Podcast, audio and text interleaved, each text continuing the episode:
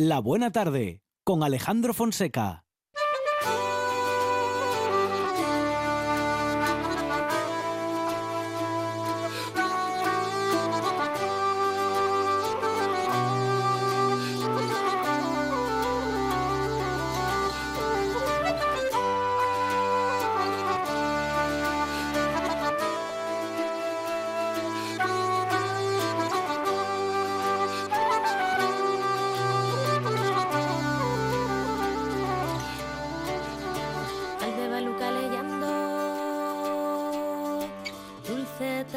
Soledad hores que pasen descalces sorrises muertes na ciudad alborada de algún brano vives nun tiempo mellor señal de unos huellos Güey, mira ese otro color. Promesas eternas, caricos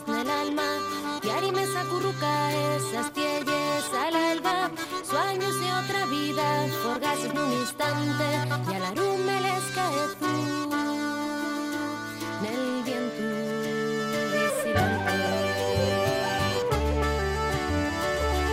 Y hoy en el Mujeres en la Historia nos vamos a ocupar de Leonor Rubiano. Dicen que la Ana Frank asturiana. Félix Población, ¿qué tal? Buenas tardes. Hola, ¿qué tal? Muy buenas. Bueno, Félix es eh, periodista y escritor y está con nosotros para contarnos, bueno, una historia poco conocida, Félix, e incluso nada conocida hasta no hace mucho tiempo.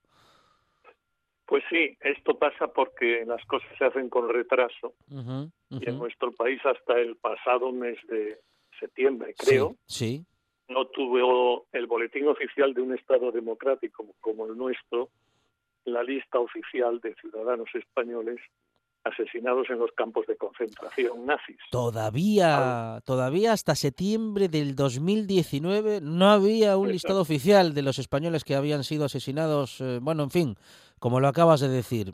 Bueno, realmente mm, impresionante, ¿eh? Sí, sí, sí. Sí, es muy triste porque han pasado 40 años, 40 y algo, desde la Constitución de 1978, que nos hace un Estado constitucional y democrático, ¿no?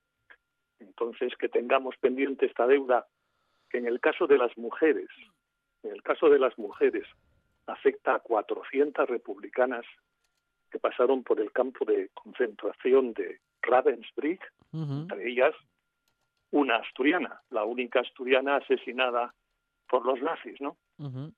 Que es la que nos que es la que nos cita. En este caso, Leonor Rubiano, que, mm, bueno, en fin, que efectivamente, ¿por qué se la describe eh, Félix como la Ana Frank asturiana? ¿En qué, ¿En qué se parece? ¿Cuáles son las similitudes Bueno, en su vida o en sus vidas? eso es que eso es que los franceses a los franceses les pasa lo contrario que a nuestras autoridades democráticas, ¿no? En, en Francia eh, esta mujer se fue de, de Mieres con su padre, no es una de estas exiliadas de la guerra, sino que se fueron antes, se fueron en el año 1926 buscando una vida mejor en París. Entonces, toda su actividad como militante de izquierda de las juventudes comunistas la hizo en, en París, en Saint-Denis concretamente. Y en esta localidad es donde tiene una calle a su nombre. Ajá, Una calle a su nombre en la que se le llama la Ana Frank eh, asturiana o la Ana Frank de Mieres. Algo que es un poco retórico porque realmente ella mu- murió a los 24 años, ¿no? La juve- por juventud sí se podía parecer a la Ana Frank eh, alemana, ¿no? De ascendencia judía, que murió a los 16 en el campo de Bergen-Belsen, creo. Pero eh, para que sea la Ana Frank tendría que haber escrito ese diario que por Claro. el que Ana Frank fue conocida sobre todo. No, Ajá, no se sabe ajá. si llegó a escribir ese diario, en cuyo caso, bueno, sería digno de investigar, ¿no?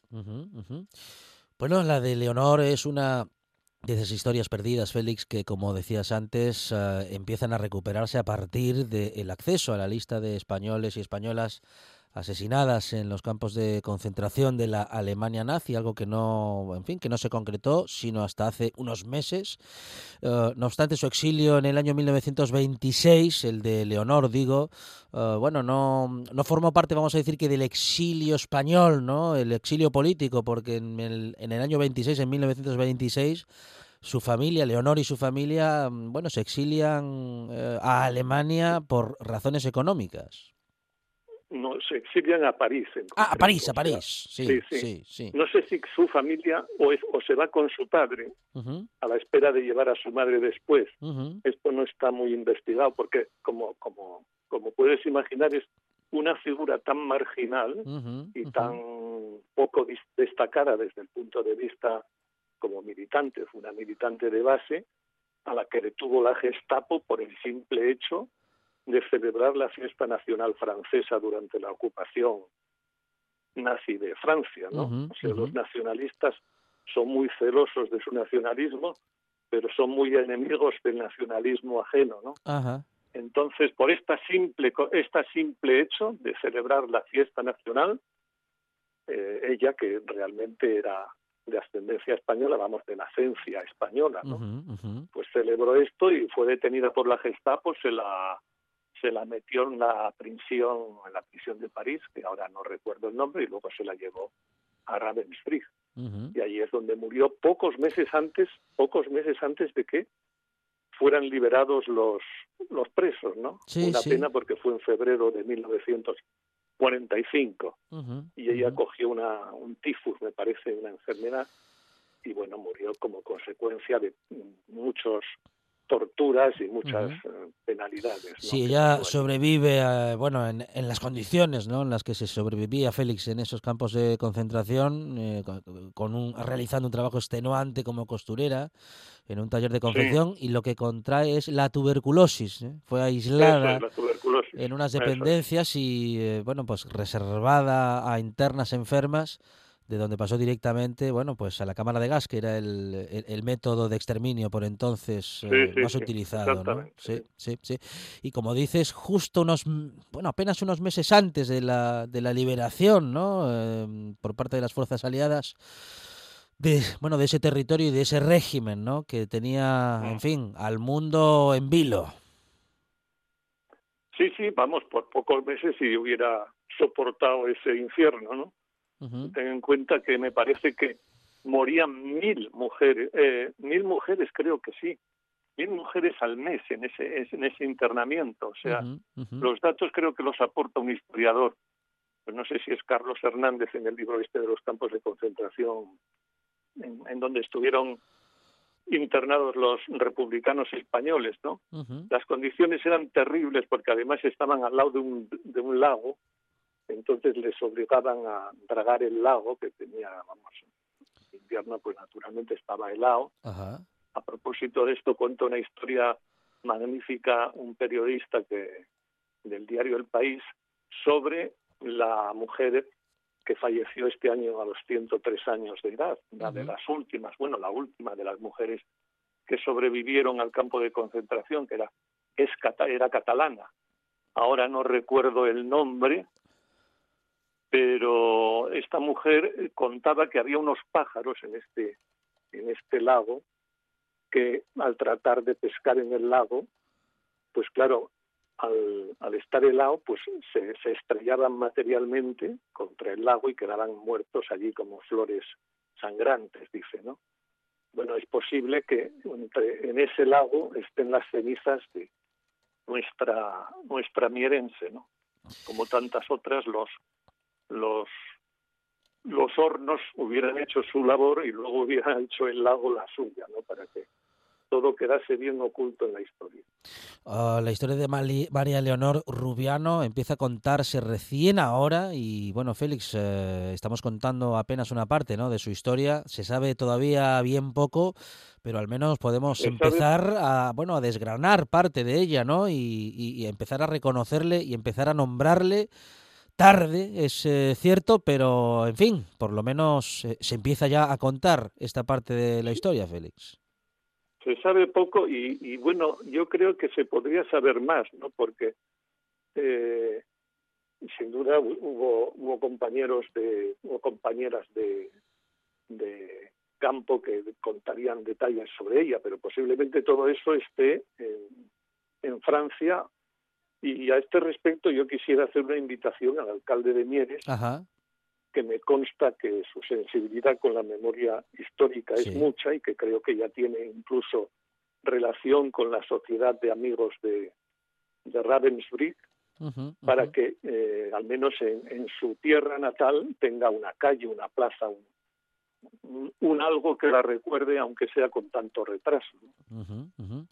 Bueno, ah, estas eh, cuestiones, como dices, parece que a veces llevan más tiempo del que debiera o en todo caso mm, nos lo eh, eh, la administración o las administraciones sucesivas así lo han dispuesto. Bueno, pues a lo mejor ha llegado el momento, ¿no? De, de- de que, bueno, de que suceda ese reconocimiento y de que se conozca la historia de María Leonor Rubiano, que con eh, a sus jóvenes 26 años no pudo resistir, 24 eh, creo. 24 años, no pudo resistir, eh, bueno, pues las tremendas condiciones que le eran impuestas en el campo de concentración de Ra- Ravensbrück. Eh, y mm, bueno, pues eh, feneció justamente unos meses antes de ser liberados creo que todos los presos los de, allí. yo creo que los escolares, los alumnos de enseñanza de Mieres, en concreto en una época como esta, en la que hay negras sombras acerca de el renacimiento de tendencias totalitarias tan nefastas para la humanidad como las que acabaron con la vida de esta mujer, enseñar estos ejemplos creo que no está de más. Vamos, creo que es muy necesario recuperar la memoria de aquellos que fueron enterrados en el olvido, no solo por quienes los mataron, sino durante 40 años por nuestro propio Estado. La historia de María Leonor Rubiano todavía está pendiente de contarse. Félix Población, periodista y escritor. Félix, muchísimas gracias y un abrazo desde la buena tarde en la gracias. radio del Principado de Asturias. Gracias. Hasta luego, gracias. La radio es información, noticias, actualidad. La radio es entretenimiento, es música. La radio es palabra. Pero sobre todo, la radio eres tú. RPA. Si nos escuchas, te escuchas.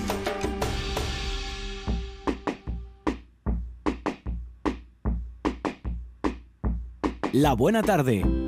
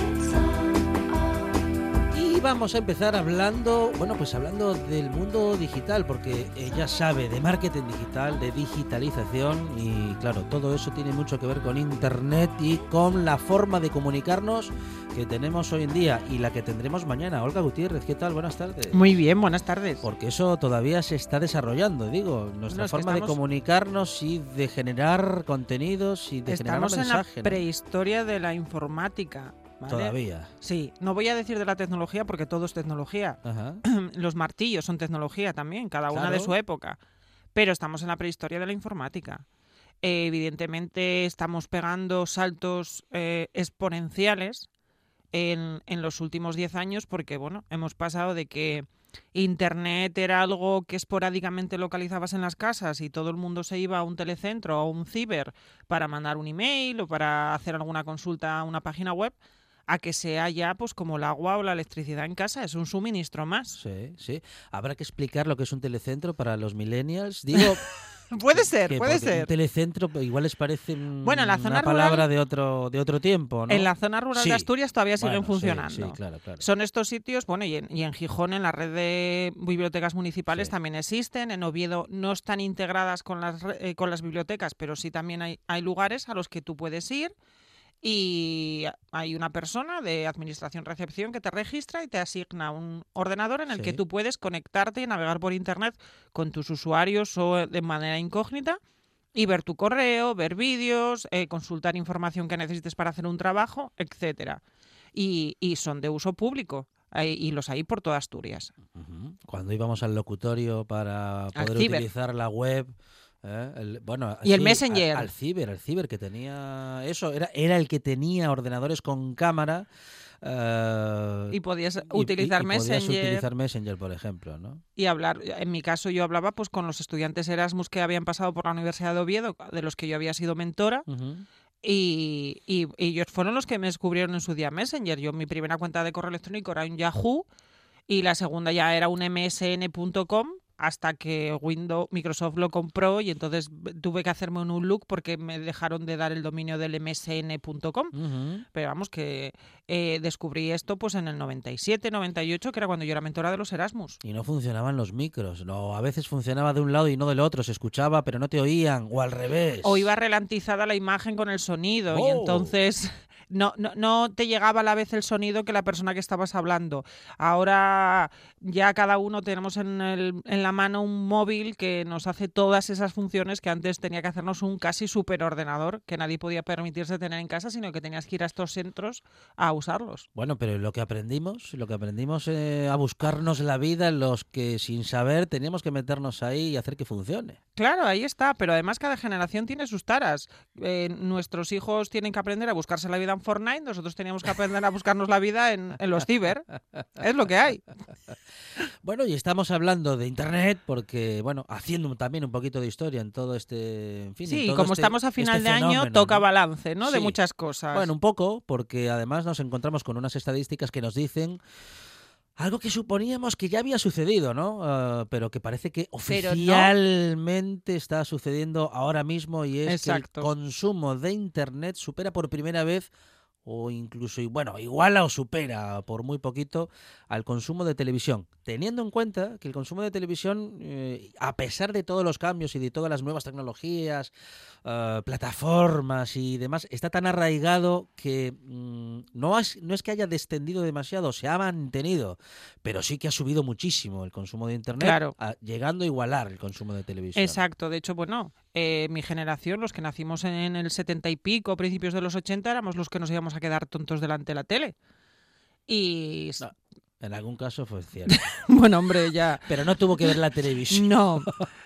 Volvemos otra vez. Esto es como lo del Fortnite. Igual, pues ahora se quedan tontos jugando al Fortnite. Sí. Y algunos se quedará un poco más tontuco de tal, pero no por el Pero Fortnite. no el juego. Exactamente. Sí. Entonces sí, hemos llegado ya al punto este de la historia en el que resulta que ya tenemos las mismas o tantas horas de media los españoles delante de Internet o utilizando Internet que delante del televisor. Pero bueno, es algo lógico si tenemos en cuenta que Internet lo llevamos en la mano, Claro. porque lo llevamos en nuestro móvil Internet, la mayoría de nosotros.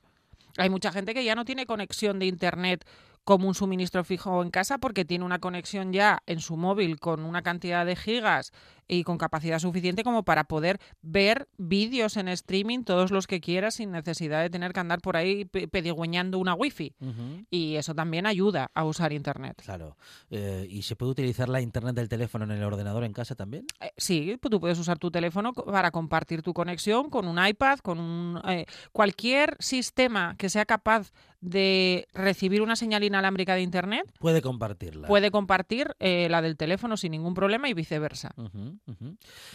¿Y cómo, cómo ves los próximos años? Porque, claro, en ¿Para Internet... quién? como- ¿Para la tele? Bueno, para, porque claro, a ver, eh, hablando por ejemplo de redes sociales, las redes sociales y la televisión se retro, en este momento, al menos en este momento, Sí. se retroalimentan. En la Sí. televisión se utilizan mucho las redes sociales, incluso se retransmiten en directo Claro. algunos eventos. Las redes sociales que tienen que ver con inmediatez, es decir, esas redes sociales que percibimos para contar las cosas ya, ¿no? Pues, por ejemplo, Twitter, que es muy de noticias, muy de directos.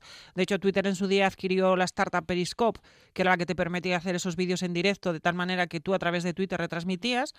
Y Instagram es la otra de los grandes directos precisamente porque se adaptó uno al modelo de las stories que había sacado en su día Snapchat, que eran esas publicaciones volátiles que duraban solo 24 horas y que tú puedes ser en un formato de una imagen estática o un vídeo dinámico, pero además Instagram vio el futuro de cómo Internet iba a superar a la televisión y creó esa aplicación que conocemos que se llama IGTV, que es Instagram Televisión, donde tú puedes subir vídeos que extiendan, eh, que se, vayan más allá de esos 30 segundos que tú puedes publicar en un Instagram en tu perfil normalmente. Eh, pero bueno, digo que se retroalimentan todavía la televisión Sí. y las redes sociales. Es una manera de interactuar. ¿Os acordáis cuando votábamos por SMS a la canción de Eurovisión? Bueno, pues ahora muchos TV shows, eh, sobre todo los que tienen en directo tema de debates y demás, utilizan sobre todo estas dos, Instagram y Twitter, a través de los hashtags, de esas etiquetas, de esas palabras claves que identifican ese programa para que las personas comenten, ¿no? Porque está probado que, bueno, la mayoría de las personas ya están viendo la televisión muchas veces con uno, dos o incluso hasta tres dispositivos al alcance de la mano.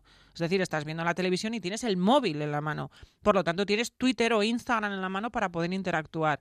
Eh, era anacrónico que la televisión no hiciera participar al usuario. La web 2.0, que se caracteriza por esa dimensión social, esa retroalimentación con lo que el usuario nos está contando a partir de lo que nosotros como medio comunicamos, eh, necesitaba que la televisión tuviera esa vía, que la televisión necesitaba que el usuario se enganchara a los programas porque pudiera participar en ellos igual que participa en las redes sociales. E incluso se han creado aplicaciones para votar en los programas en los que el público bueno puede Exacto. hacerlo o en, la- en todo caso en las que hay que elegir a un ganador o una ganadora y, Así es. y ya se utiliza de manera directa. Antes eran las llamadas telefónicas. Exacto, los y hoy- SMS. Y hoy es una aplicación que, bueno que, que- que- que en directo, según se está viendo el programa, Claro, eh, es en tiempo el real. usuario baja al teléfono y empieza a votar. Sí, si sí, quiere participar. Es, es streaming puro y duro, es directo total. Y al final esa sensación de la inmediatez, de la rapidez, de lo quiero y lo quiero ya, eh, se ha trasladado a la televisión porque la televisión nos adapta o muere. De hecho, estamos viendo cómo también ha crecido no solo el consumo de Internet, sino también las suscripciones a las plataformas de pago.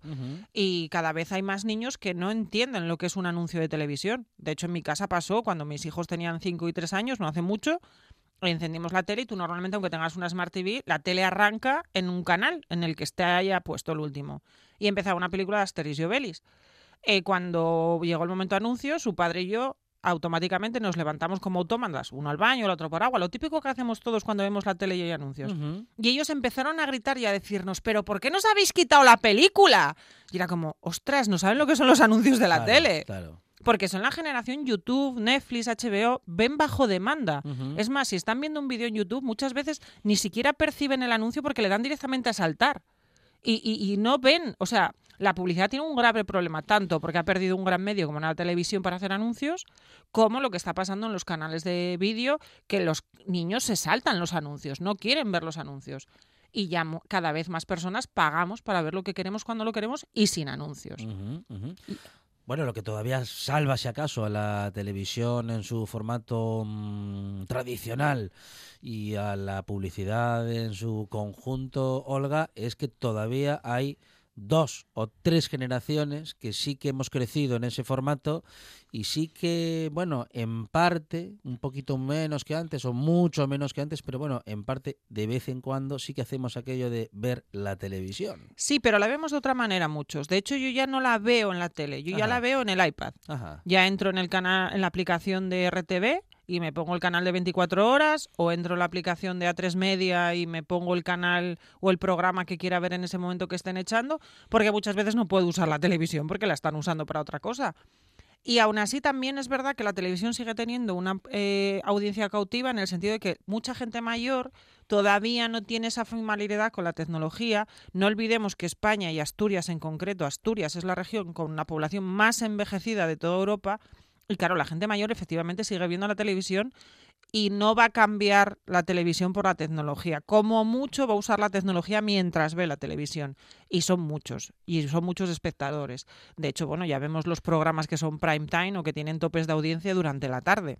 No son los que vemos ni tú ni yo porque nosotros estamos trabajando, sino que los ve las personas que están en su casa que normalmente suelen ser estas personas que ya están jubiladas, que, que ya no están en edad de trabajar y sí de, de tener su tiempo libre de ocio y lo dedican muchas veces a la televisión. Y las plataformas digitales, esas en las que podemos encontrar, bueno, pues prácticamente cualquier película que queramos ver, o al menos las películas que esas plataformas han producido, algunos clásicos en algún caso, eh, No, y luego, bueno, una cantidad de series completamente inabarcable, ¿no? Exactamente. De hecho, bueno, el, el efecto Netflix es eh, ¿para qué me voy a ver un capítulo? Ya cuando salgan todos me meto a la pachada y me veo los siete seguidos Ya. Directamente. Pero bueno, será el efecto que había también con las series muchas veces de los libros, porque esto ya nos ha pasado. Los que éramos un poco yonkis de la lectura en su momento, te leías los tres libros seguidos porque decías tú, sí, hombre, me leo el primero, me engancha y luego espera hasta que salga el último. No, como ya sabías que era una saga, te esperabas. Entonces Netflix lo que ha hecho es replicar un modelo que ya existía, o HBO con Juego de Tronos, que en realidad Juego de Tronos está basado en una novela también. Eh, lo que sí está claro es que además eh, son formatos que te permiten tanto ver en la televisión tradicional si tienes una Smart TV o tienes un aparatito pues como un Fire Stick, un Chromecast, el Apple TV, estos aparatos que hacen que tu televisión con un HDMI ya se conecte a internet o los vemos en iPad y en móvil. Entonces volvemos otra vez a las horas en Internet. Claro, ahí hay un solapamiento de tiempo que estamos viendo televisión no tradicional con tiempo que estamos conectados a Internet. Pero claro, lo que es la televisión tradicional como tal, cada vez la vemos menos. Sí, porque una cosa es, vamos a hacer una aclaración, vamos a decir que casi obvia, ¿no? Pero bueno, una cosa es el aparato de televisión y otra cosa es el sistema de la televisión. Exacto. Este último es el que, bueno, estamos dejando de consumir cada vez más Sí, porque sí que utilizamos la pantalla de la tele de casa pero a demanda. para, en fin, para otras para otros asuntos. Y como ¿no? bien dices, ya puedes encontrar prácticamente una película cuando quieras y como quieras, porque si no está en Netflix o no está en HBO o no está en Apple TV, la alquilas y se la puedes alquilar a Google eh, Movies o se la puedes alquilar a Apple Movies, eh, pagas uno o dos euros, depende del título que sea, y la tienes disponible durante 48 horas con tu correo electrónico y la ves las veces que quieras. Y claro, estamos hablando de, de ese precio que es absolutamente ripio. Yo todavía sigo yendo al videoclub, Olga, ¿eh? ¿Sí? Sí, sí, yo todavía alquilo DVDs. Ah, pero calculas DVDs, porque había una cosa que salió después de los DVDs que se suponía que iba a ser la bomba, Sí. que eran los Blu-ray, y nadie sabe qué pasó con ellos, aparte de que le vino muy bien a PlayStation para los videojuegos. Sí, sí, sí, sí. Yo estoy con DVD incluso anteriores al Blu-ray todavía. Sí, sí, sí. sí. Bueno, Ahí me quedé. yo es que soy muy poco materialista, Ajá. entonces a mí todo lo que sean unos y ceros y no me ocupe espacio en casa me encanta. Y entonces ya te ahorras otro aparatín. ¡Claro! DVD no lo- el reproductor de DVD no lo tiene. No, no, sí lo tengo Sí, sí. porque me ha quedado ahí, como digo yo, para los anales. Además, eh, cosas curiosas de la tecnología. El primero que compré había costado un pastizal, eran como 600 euros al cambio. Era un Vieta, súper mm, lujo, no sé qué, y al final no reproducía nada, porque en cuanto le metías alguna peli que era de dudoso origen, decía aquel que tururú. Sin embargo, nos compramos uno como a los 2-3 años, precisamente por ese problema, que además te dejaba meter tarjetas SD por si querías ver los vídeos de la cámara y podías pinchar un USB para ver otra cosa que tuvieras cargada en un, en un lápiz de memoria. Y costó como 130 y pico euros y ahí sigue el tío, como un campeón, lo tenemos ahí. Lo tengo en un sitio que no coja mucho polvo porque se usa muy poco o nada, pero ahí sigue porque yo sigo teniendo mis estanterías con mis CDs también ahí eh, colocadinos en el salón. Otra cosa es que hace muchos años ya que no compro tampoco música, porque sí que es verdad que antes de esta conexión de Internet y la televisión ya la tuvimos y ya la vivimos con el fenómeno Spotify, con la música a demanda, en la que tú pagas a esas plataformas para, para escuchar la música que tú quieres y cuando quieres, incluso descargártela a tu móvil de una manera lícita y respetando los derechos de propiedad. Bueno, es que está cambiando, está cambiando nuestro Está cambiando modo todo. de consumir los contenidos audiovisuales y, y seguirá cambiando. ¿Cómo será en el futuro? Porque claro, nos parece que ahora estamos viendo el futuro, pero a lo mejor todavía no estamos viendo Cosas que todavía no se han inventado. Y hay un futuro cercano que está basado también en algo que nuestra generación vivió, y es que mi hijo eh, está enganchadísimo a la primera película interactiva que ha publicado Netflix, que es la de Minecraft. Ajá. Entonces, eh, la película transcurre y llega un momento que es como va conectado a Internet y tú tienes un mando, entre comillas, con el que puedes generar ciertas acciones, la, pregunta, la película te pregunta, ¿y ahora qué quieres que haga Sam? ¿Que vaya por aquí o que vaya por allá? Y entonces a mí me recuerda aquellos libros de dragones y mazmorras que leíamos en los 80, sí. en lo que en función de la decisión que tomaras te tenías que saltar a una página o a otra. Pues eso ya está empezando a pensar también en, en las plataformas online eh, de TV shows. Ya te están ofreciendo películas donde tú eres el que decide cuál es el argumento o cuál es la historia en función de esas preguntas que te van lanzando y las decisiones que tú tomas respondiendo A o B y, y va evolucionando la, la historia de diferente manera cada vez que coges una alternativa distinta. O sea, que escriben más de un final. Ah, En ¿o realidad es una cuestión de probabilidad. Si tú Ajá. tienes cinco preguntas, no necesariamente, de hecho Rodrigo las apunta por Claro, eso, sí. porque si en la primera contesta la A, la segunda la B, entonces se va haciendo las rutillas para que al final a ver si efectivamente hay múltiples finales. No lo tenemos comprobado. Pero entendemos que sí, que dependiendo de... Habrá un árbol de decisión que se llama, de estos de sí, no. Si pasa esto, vas por aquí. Si pasa esto otro, vas por allá. Y al final llegará un momento que se cruzarán en algún sitio. Pero eres tú al final el que está desarrollando la historia y te sientes parte de esa historia, que es ese secreto de que la televisión se siga manteniendo con los usuarios de Internet porque les hacen partícipes del show con las votaciones o con las opiniones o incluso lanzando preguntas muchas veces en directo a través de, de Twitter o de Instagram. Las cosas han cambiado y ¿qué digo que han cambiado? Las cosas siguen cambiando y todavía cambiarán mucho más. Bueno, dicen que el mundo que se viene todavía no lo conocemos, pero mientras tanto contamos lo que vamos viendo. Viendo. Olga Gutiérrez, experta en marketing digital. Olga, muchas gracias. A vosotros. En toda Asturias. En toda Asturias. RPA. Esta es tu radio.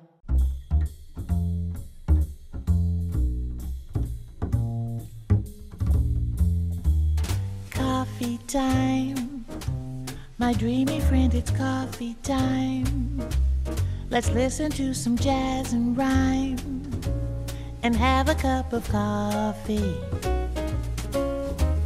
Let me show a little coffee house I know where all the new bohemians go to have a cup of coffee.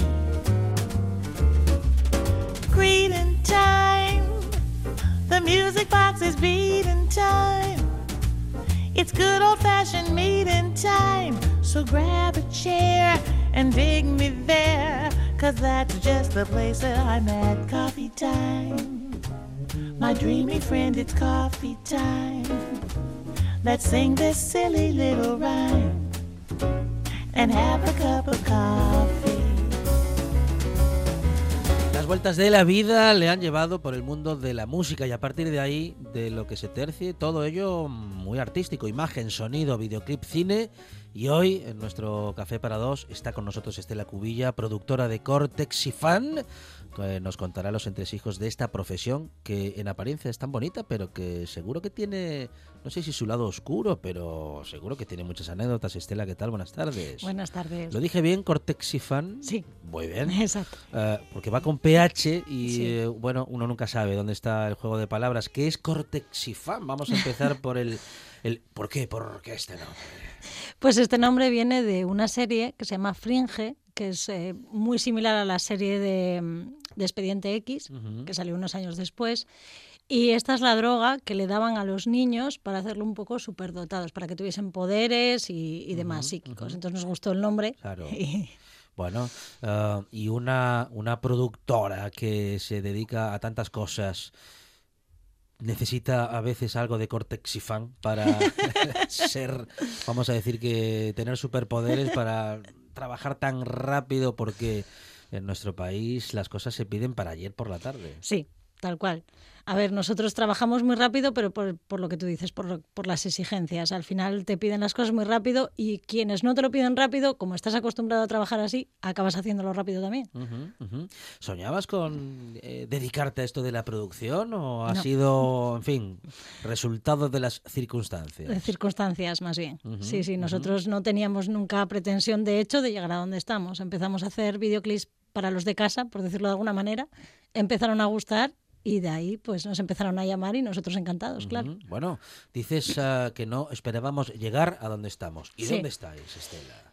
Pues a día de hoy, pues este año hemos hecho nuestro primer documental, Road to Riverland, sobre el festival que se hizo en Arriondas, que fue un éxito y bueno, nos lo encargaron y vamos. Hace un año, de hecho, no pensábamos que íbamos a estar presentando como estuvimos hace unas semanas en, en el Festival Internacional de Cine de Gijón presentando un documental nuestro. ujú.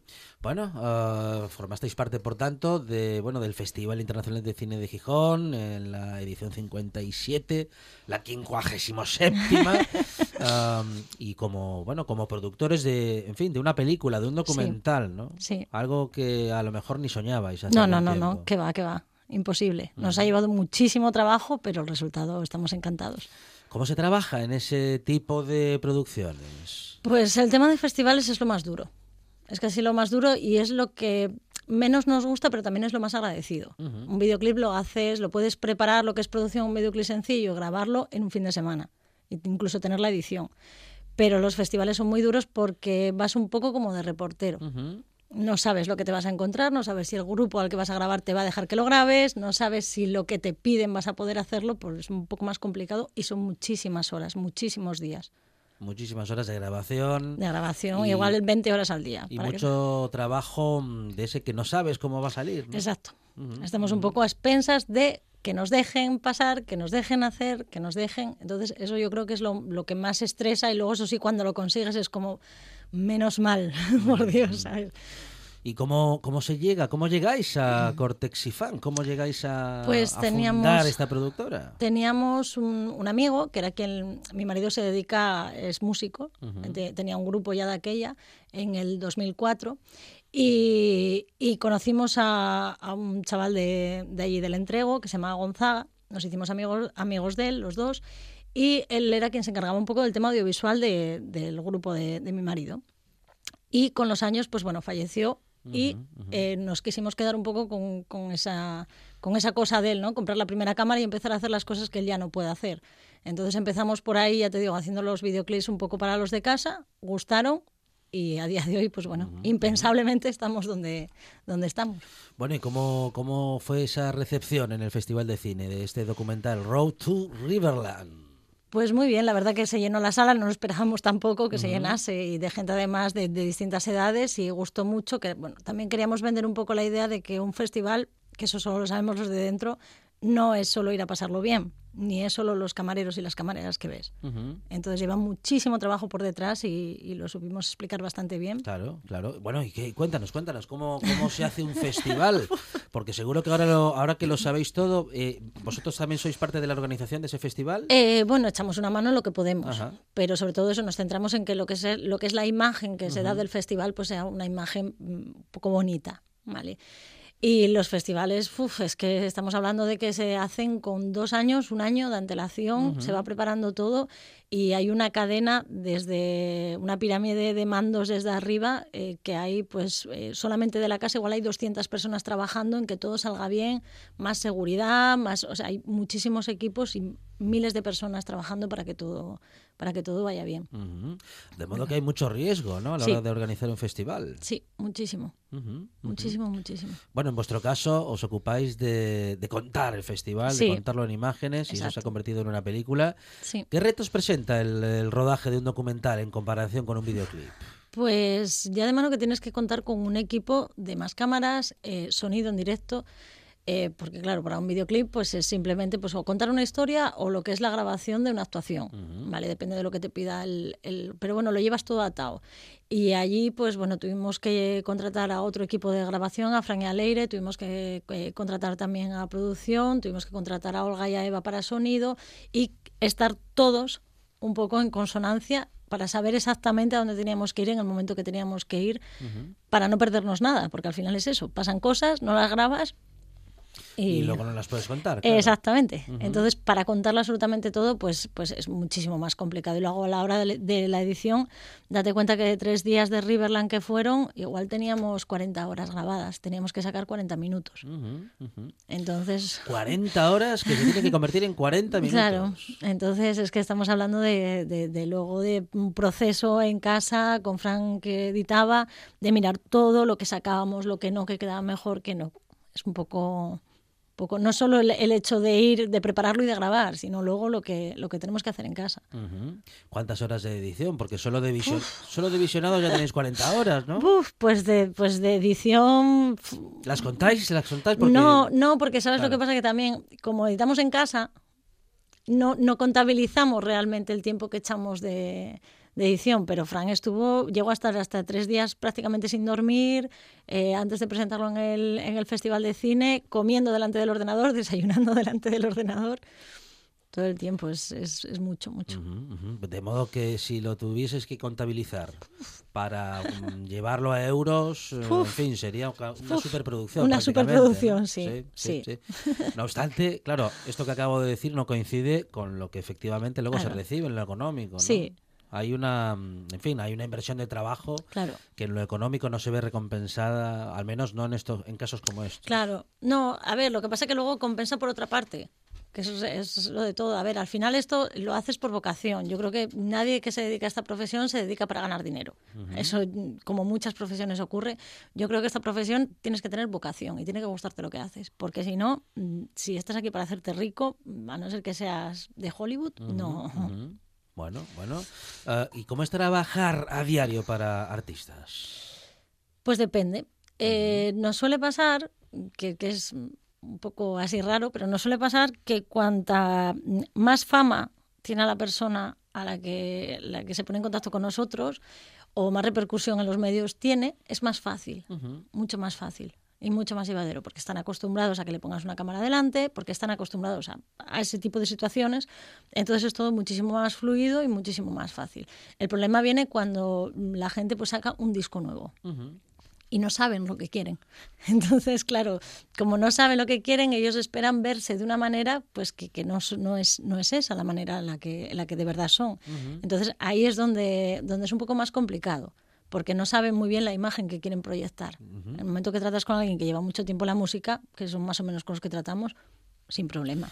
¿Y hasta qué punto puede, mm, bueno, pues el equipo de producción y de dirección, bueno, pues guiar a ese artista para que las cosas salgan bien? A ver, lo que Porque hacemos... claro, el salir bien también es relativo, ¿no? Porque pueden Exacto. salir bien en lo técnico, Exacto. pero respecto de lo que el artista quiere enseñar, Sí. a lo mejor no sale como el, lo tenía A ver, normalmente lo que hacemos eh, con la mayoría de los grupos es ellos nos mandan, hay muchos que no saben siquiera ni la canción sobre la cual quieren hacer el videoclip. Entonces, lo que hacen es, eh, nos mandan el disco, eh, lo escuchamos un millón de veces, nos lo sabemos de memoria, y escogemos un poco la canción más pegadiza o la que eh, visualmente puede quedar más guapa.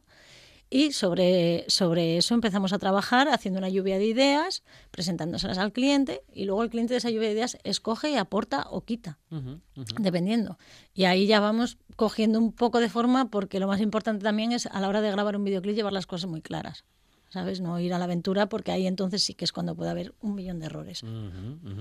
Y habéis eh, participado en la producción y realización de videoclips como por ejemplo los de Paulín, o alguno de Paulín en la playa, también de Escama la Rede y de Igor Pascual. Sí, de Igor Pascual estrenamos en enero febrero el, el videoclip. Bueno, ¿y cómo, cómo han, cómo han ido esos trabajos? Bueno, Pues, eh, Igor está muy acostumbrado. Sí, ¿no? bueno, Igor es ponerle una cámara delante y ya lo tienes todo hecho. La verdad que el trabajo es muy fácil con él, sí, sí. ¿Trabajáis mucho en verano? En verano son festivales. De Verano. modo que Estela Cubilla y Cortex y Fan eh, en verano no descansan. No, no, no, no, que va, que va. Todo lo contrario. En verano es cuando más tenemos de, de trabajo, cuando tenemos tres horas dormidas al día, cuando comemos cuando podemos, cuando... El verano es muy distinto al de la gente de la normal. gente, del resto de la, de la De la humanidad, ¿no? sí. sí, sí, sí. Bueno, nos dicen desde redacción que este fin de semana estuvisteis de- grabación con niños. Con Petit Pop. ¿Cómo se trabaja con niños? Bueno, con Petit Pot, que eh, son las adultas de- Sí. del videoclip, Sí. pero luego, claro, eh, Petit Pop, que Sí. hace música para niños, Sí. eh, de diferentes géneros, pero siempre pensando en los más peques. Sí. Claro, sin niños, un vídeo de Petit Pop. No, sería no, no, un no, vídeo de no. Petit Pop. No, no, por supuesto que no. ¿Cómo se trabaja con niños para Pues, pues bien, sorprendentemente bien. Ajá. Sí, sí, fueron todos muy aplicados y, y muy bien. También es que lo hacemos un poco divertido, tampoco puedes coger... Lo mismo pasa con los adultos, ¿eh? Tenemos adultos que se cansan antes que de una grabación que los niños. Ajá. Como grabamos en sitios, por ejemplo, por, por un parque, les hacemos que se disfracen o que se pongan cosas que a ellos les parezca divertidas. Entonces, bueno, muy bien. La verdad es que se portaron muy bien todos. ¿Qué le dirías a quienes estén en, bueno, en fin, eh, con conocimientos eh, técnicos audiovisuales y que quieran hacer cosas como productores, como productoras? ¿Qué les dirías a los que se quieren acercar a este mundo, Estela? Pues que empiecen con lo que tengan, que es muy importante. Da igual eh, los medios materiales que tengas para hacer las cosas. Haz las cosas, haz todo, todo, graba todos los días, edita todos los días lo que se te pase por la cabeza y falan error. Ir haciendo, ir probando y aprender de los errores y, y no tener vergüenza ninguna, ninguna. Seguro que en mm, todos estos años, Estela, habéis tenido grandes momentos y otros que no lo han sido tanto. eh, al la- la- lo- ¿Los inicios fueron muy difíciles? Pues no, porque no teníamos ningún tipo de pretensión. Ujú. Entonces, como lo hacíamos porque nos gustaba, simplemente lo estábamos pasando bien y pues eso, lo que, lo que dije antes, pues aprendiendo un poco y grabando y grabando y editando. Y luego, pues bueno, pues sonó un poco la flauta de que les gustó a la gente lo que hacíamos y, y entonces luego ya que se profesionalizó ya, ya el tema, pues más contentos todavía, pero no, no fueron difíciles porque no, no teníamos la pretensión de llegar a ningún sitio, simplemente lo hacíamos porque nos gustaba. A ver, momentos difíciles, Estela, de esos que dices, "Uy, de, re- de repente estábamos por empezar eh, la grabación y, bueno, en fin, el cámara no llegaba. No, bueno, eh, hubo un momento, difíciles, difíciles tampoco. Hubo, hubo un, un cliente que no volví a saber nada más de él, gracias Sí, a Dios, sí. que se puso en contacto con nosotros, no me acuerdo siquiera por, por, por quién ni por qué, y nos escribía y nos llamaba todos los días eh, porque quería hacer un videoclip de su grupo. Y vale, entonces le contábamos un poco. Él insistía mucho en que si grabábamos a 4K, y sí, sí, grabamos a 4K, eh, pero no te podemos, te podemos exportar el vídeo en 4K, pero no, no lo va a poder ver nadie en 4K, a no ser que tenga una pantalla 4K, un teléfono 4K. No, no, mi teléfono es 4K. Vale, bueno, pues te lo exportamos en 4K. Y luego resulta que este hombre, no sé por qué, muy bien, eh, decía que él quería ver el videoclip antes de que se lo grabásemos. Quería ver el montaje. Y yo, vamos a ver, eh, no, no nos hemos visto físicamente siquiera, no, no es posible. No, no. Bueno, pues él decía que le había hablado con gente que le enseñaba, bueno, pues mm, comprar un DeLorean o algo así, meterlo en el presupuesto para volver, para ir para adelante y luego para atrás en el tiempo para poder enseñarte el montaje. Y fue un poco por unas semanas de estrés con este hombre porque no, no entendíamos muy bien ni por qué, ni, ni, ni, cómo, había, ni cómo había llegado a nosotros, ni, ni, ni lo que nos estaba intentando eh, contar o pedir. Ajá, porque sí, sí, sí, eso fue, yo creo, lo más surrealista. Eso, o sea, que lo más difícil es un cliente que no sabe lo que quiere. Eh, sí, ¿eh? pero en absoluto. Y que sabe términos técnicos que no sabe lo que significan. Ajá. Los dice y... Y grandes momentos, Estela, grandes momentos de esos buenos, de esos que dices, bueno, qué bien lo estoy pasando, qué bien que hacemos esto que hacemos. Pues mira, en los, en los videoclips de Paulina en la playa, los dos que hemos hecho, y en el de Igor Pascual, mm, quedamos mm, totalmente satisfechos. Totalmente. Fue una maravilla todo el rodaje, el, el todo, todo. Desde que empezamos a, a tratar hasta, hasta que finalizamos el trabajo fue muy, muy, muy bueno. Cuando estáis trabajando en algún videoclip, siempre os preguntan esto en qué tele sale. Bueno, si vamos, depende de dónde vamos, sí. Nos pasó una vez grabando en un cementerio. eh, una señora que nos dijo, ¿esto qué es? ¿Para TPA? Eh, no, señora, estamos grabando un videoclip. Ay, ¿podéis sacar la tumba de mi marido? "Eh, pero señora, es que me hace mucha ilusión que salga. Y yo, y ahí la señora poniendo, sí, Ajá, sí, ajá. fueron cosas. Bueno, nos llama la atención, ¿no? O llama la atención a quienes no están, eh, bueno, pues cercanos a los medios de comunicación. Siempre una cámara, Sí. siempre es como, en fin, eso que mm, eso que va a salir en la tele. Sí, ¿no? sí, sí, No, igual te ven con la cámara, por ejemplo, yo hay veces que estoy en una cafetería y tengo la cámara de lado y me viene gente de lado, no me estarás grabando, ¿eh? Ah. Eh, no, no, tranquila señora que estoy con la cámara apagada. O nos ven grabando y hazme una foto en festivales sobre todo. Sí, no hago sí. fotos, estoy grabando. Bueno, da igual, pero hazme una foto. Y que no puedo, estoy grabando vídeos. Bueno, ¿cómo os veis eh, en Cortex y Fan? ¿Cómo os veis, Estela, hacia adelante? ¿Trabajando en videoclip? ¿Trabajando con músicos? Pues eh, de momento eh, seguimos, que yo creo que, que es como tenemos que seguir sin pretensión ninguna y a lo que vaya saliendo, pero sí que es verdad que estamos teniendo ya de cara al 2020 muchísimos encargos de videoclip, sobre todo de gente de Gijón. Y está ahora Fran, de hecho, grabando eh, un pequeño vídeo que vamos a hacer de la Asociación de Vecinos del Coto de nuestro barrio Ajá. para felicitar las fiestas, sacando un poco lo que es el barrio y tal, que esas cosas también prestan mucho y llenan también mucho. Claro. Y bueno, pues lo que vaya saliendo. De momento vamos a seguir, lo importante es seguir trabajando y, y lo que vaya saliendo, nosotros encantados. A día de hoy, Estela, prácticamente todo es vídeo. Lo Sí. que no se convierte en vídeo, en fin, o, o- o- o no se conoce o se conoce muchísimo menos. ¿no? Sí. Sí, no, ahora de hecho cualquier eh, grupo emergente o que quiera subir un poco, o que se quiera hacer ver, tiene que tener un, tiene que tener un videoclip, aunque sea uno sencillo. Porque de hecho conozco grupos que se graban incluso ellos con el móvil, pero tienes que hacerte ver con un vídeo porque si no, ¿qué va? Las música. redes sociales os están dando también trabajo. Hay muchos músicos que necesitan Sí. bueno, re- eh, generar Sí. contenidos para sus Sí, redes sociales. eso sobre todo lo, eh, lo que son las fiestas y los eventos, los promotores, más que el tema de videoclips. Por ejemplo, haces una fiesta en un bar o tal y siempre se necesita pues ese resumen de ver lo que pasó ese día para que luego vaya más gente al próximo evento y demás.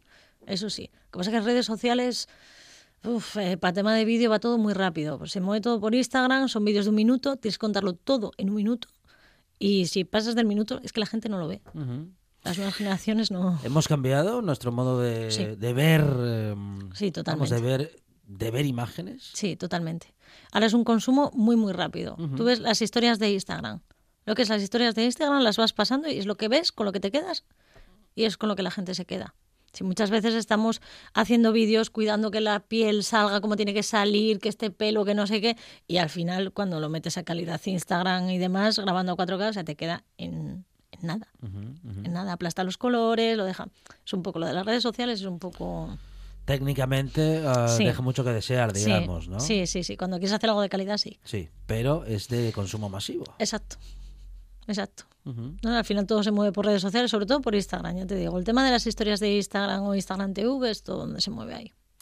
Es Estela Cubilla, productora de Cortex y Fan Producciones y ha estado en nuestro Café para Dos, bueno, pues contándonos un poco cómo funciona eh, una parte de la industria audiovisual y en este caso eh, a ellos se les ha dado muy bien eh, producir y realizar videoclip para artistas y muchos artistas asturianos están encontrando en ellos, bueno, pues esos otros artistas que pueden eh, producir y enseñar lo que ellos hacen, porque todos se necesitan y por eso todos están en Asturias. Estela, muchísimas gracias. ¿eh? A ti, Y gracias. enhorabuena, Gracias.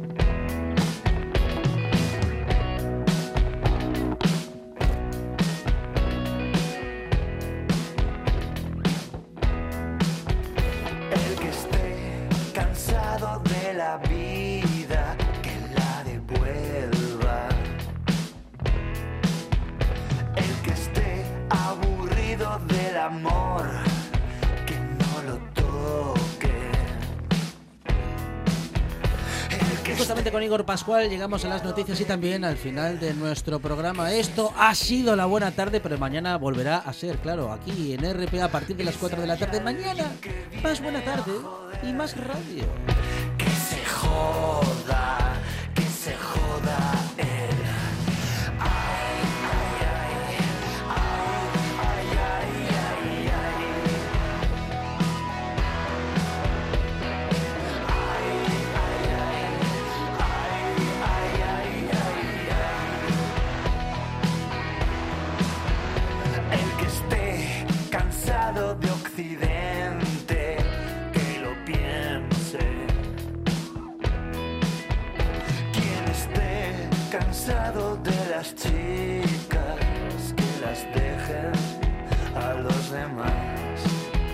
las que estén aburridos de los chicos, que los cedan cortésmente. Y quien piense que el mundo es un infierno.